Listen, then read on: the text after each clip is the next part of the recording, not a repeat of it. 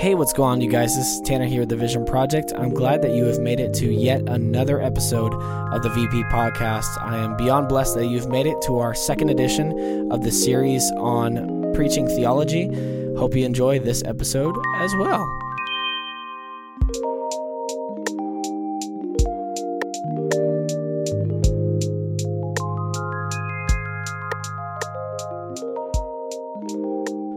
Alrighty, people, are you ready? We've got another subject and prompt to tackle, and today's prompt is preaching's relationship to Scripture. What does preaching look like in Scripture? Do we see it often? Is it a common thing to see? What is the relationship of preaching to Scripture? Now, again, if you have not heard the first episode, I am warning you now go ahead and go back so that you can see kind of the foundation of this series so that you're not kind of confused and missing out or maybe I might sound, you know, like I'm not filling in all the details.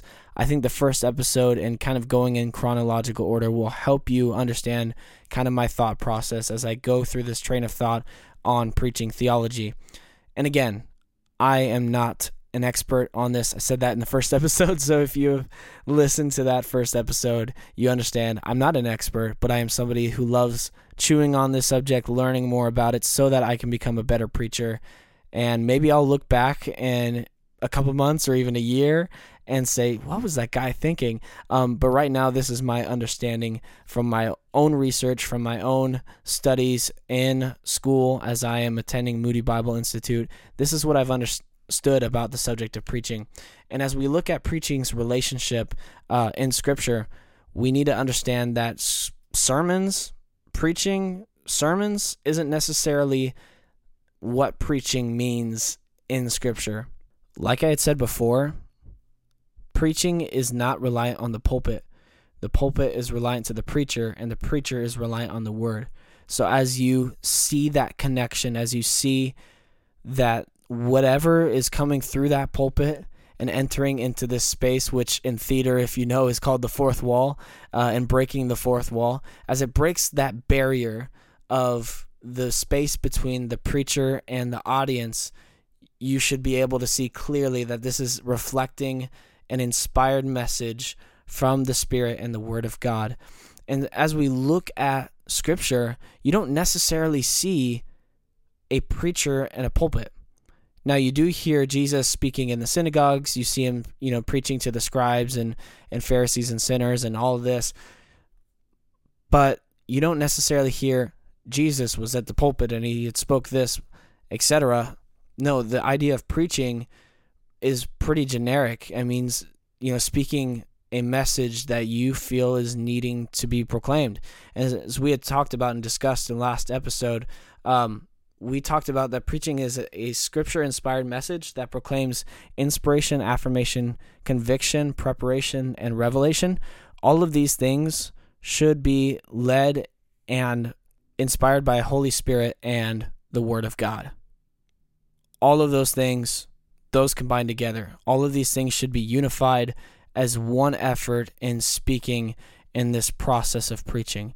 Now, as I am preparing for a sermon, as I am getting ready, and as I am spending time with God, as I am really investing in the Word, I need to understand that preaching isn't reliant on the pulpit. And as I have this mindset, I can see that if I look at the life of Jesus, if I look at the life of the apostles, the disciples, and the prophets, they didn't necessarily have a con- condensed and compressed space where they had to have preaching at. No, preaching was not just within the doors of a synagogue or a church.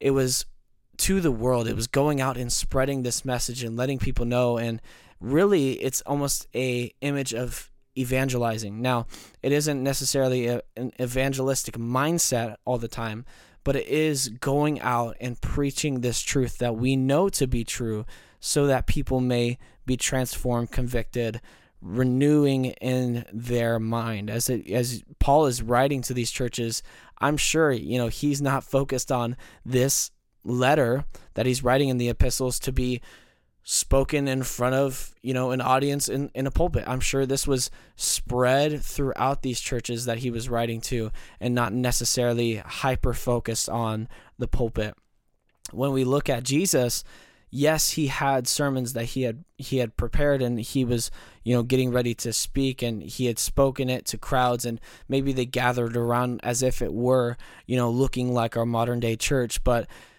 Jesus wasn't hyper focused on that moment in order to preach. He understood that the Spirit leads in certain situations. Like Jesus had to be ready to preach a message because there were people that were coming up to him, like the scribes and the Pharisees, getting ready to test him. And I'm not necessarily saying that every single answer was a sermon, but what I am saying is Jesus would preach truth and he was prepared to preach truth at any given time simply because he prepared himself as he invested in the word, as he invested time with his father.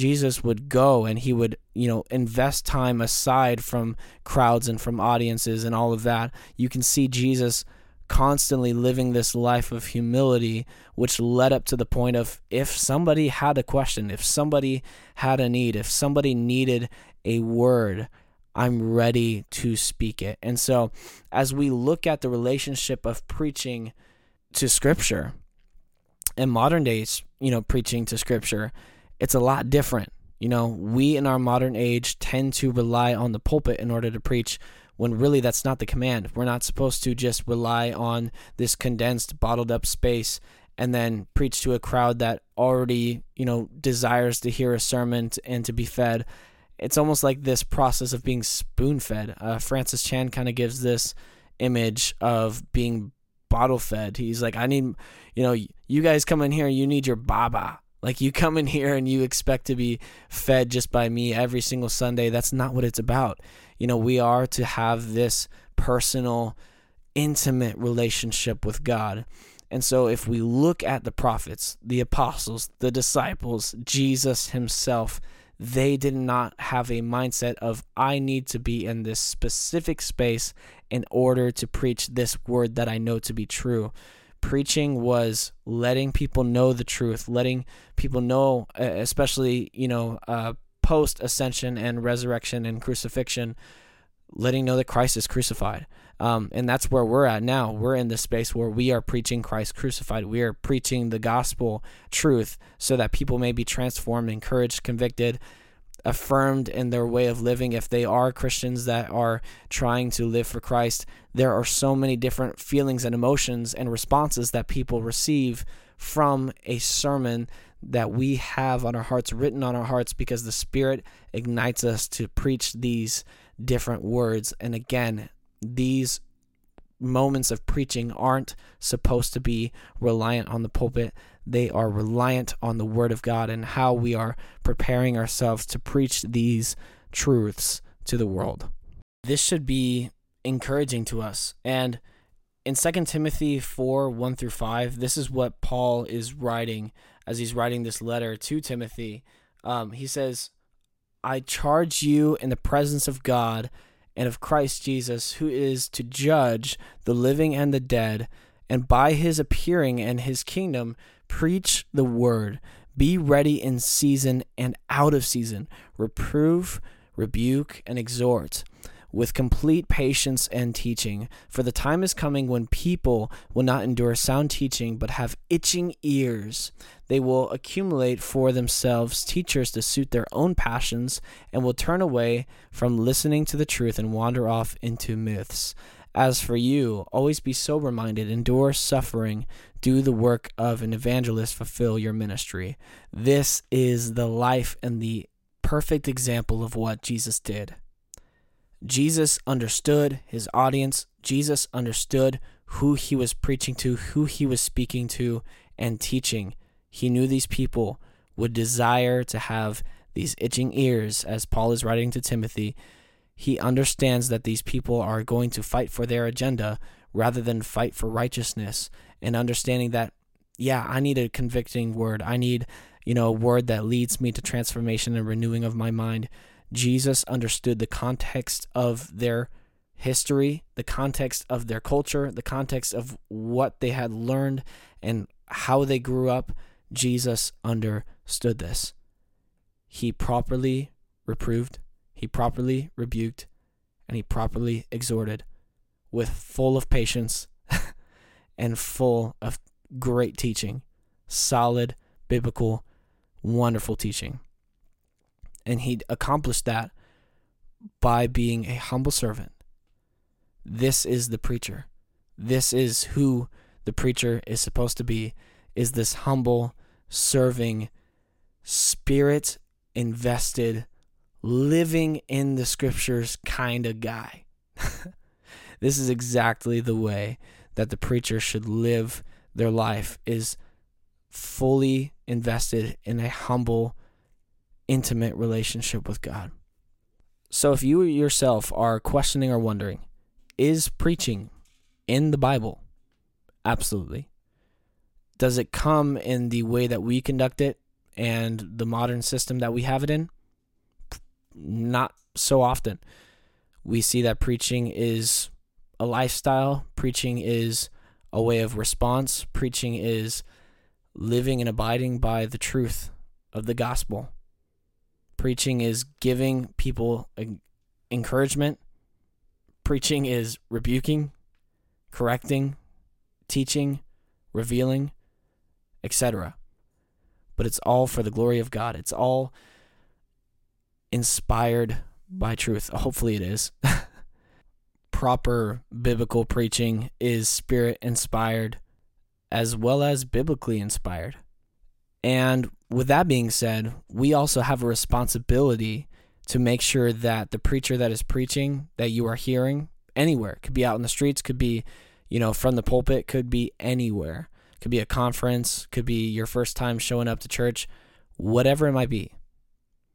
We have a responsibility as the audience to make sure that these people are living and abiding by the truth, speaking the truth, teaching the truth, as well as being inspired by the Spirit and inspired by Scripture.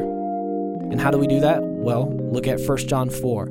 We are to examine every spirit, making sure that it is of God, from what we have learned, from what we have been taught, understanding that it aligns with the character of Jesus. But hey, you made it this far. I am so, so happy that you have joined us in the second edition of this series of preaching theology, and hopefully, you will listen to the rest of the series. You've got three more to go. So go ahead and join us. Click on the next episode as we are ending this one.